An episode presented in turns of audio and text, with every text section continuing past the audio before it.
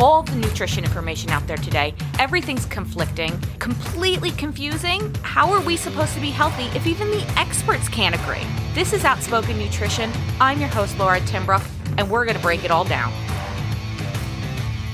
Hey guys, it's a new year, new you. No, in all serious, I can't even joke about that. I think I actually threw up in my mouth a little bit thinking about that. I really hate that whole new year, new you term. But in all honesty, it is 2021. We survived 2020. Last week on the podcast episode, I told you guys to list out five things you're either grateful for or you learned. And that's actually going to be kind of key in today's episode. So today we're looking forward into 2021.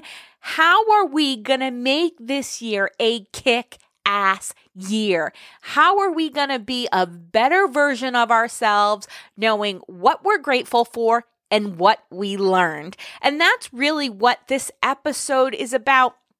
So many times, January 1st or January 2nd comes around and we hit the diet stage hard. I call this time of year between the holidays and the new year the debauchery and reset. The holidays has been the total debauchery, and then we come into January and it's a complete reset. We will not touch sugar for 21 days. We will go to the gym. We have this list of items that we're going to be the healthiest you. Your morning routine might even have a list of like nine items between wake up, drink my lemon water, meditate to the sunrise, and then eat a good whole seed breakfast. I don't know. But we've I've seen some people and I've even done it myself where we've had crazy healthy lists that are not sustainable sometimes I don't even get past like day five and I'm like, F this, I am out. Where is the macaroni and cheese? Because this is too stressful. But in all fairness, we want to make 2021 a better year. Now, 2020 set the bar pretty low. So, really, we can only go up from here, right?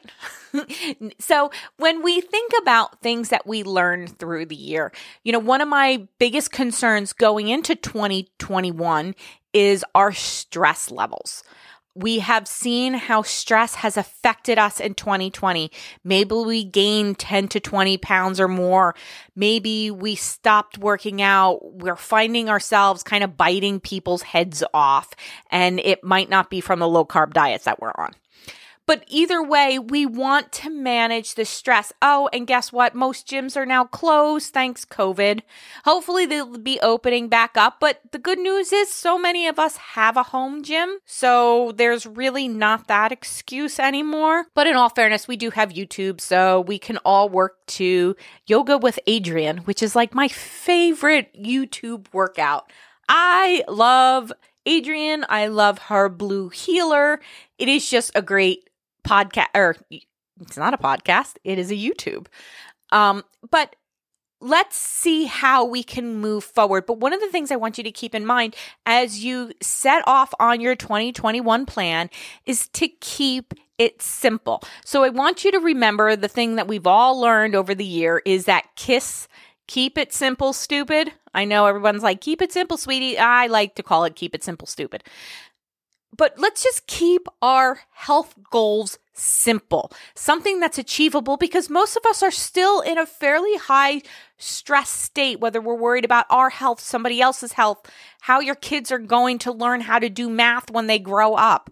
You know, it is a very stressful time. And like I said before, one of my biggest concerns is that we are going to hit burnout really hard this year. So give me three simple tasks that you can do to keep yourself healthy. Only three.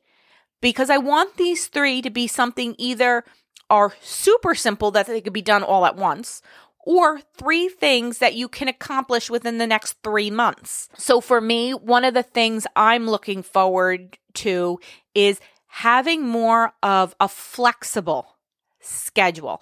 And flexible, I mean in the way of, you know, if I have to take a day off for my kids, now keep in mind I am self employed.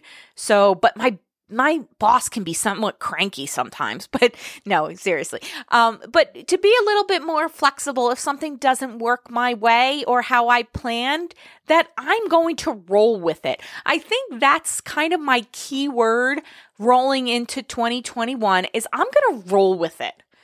I have been way too stressed out in 2020 that number one on my list is roll with it.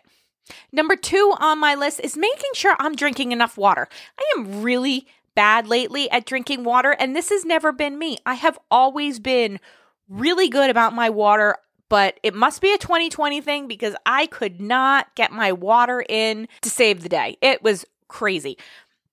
So I'm going to roll with it. I'm going to drink my water and I'm going to focus on having more fun. I'm going to focus on laughter and having times where I am just not so uptight. And I know that's really hard because when it gets stressful, you get so uptight, and maybe it might be watching more Netflix comedies. I don't know what it is, but I'm gonna have to find a way to have more fun.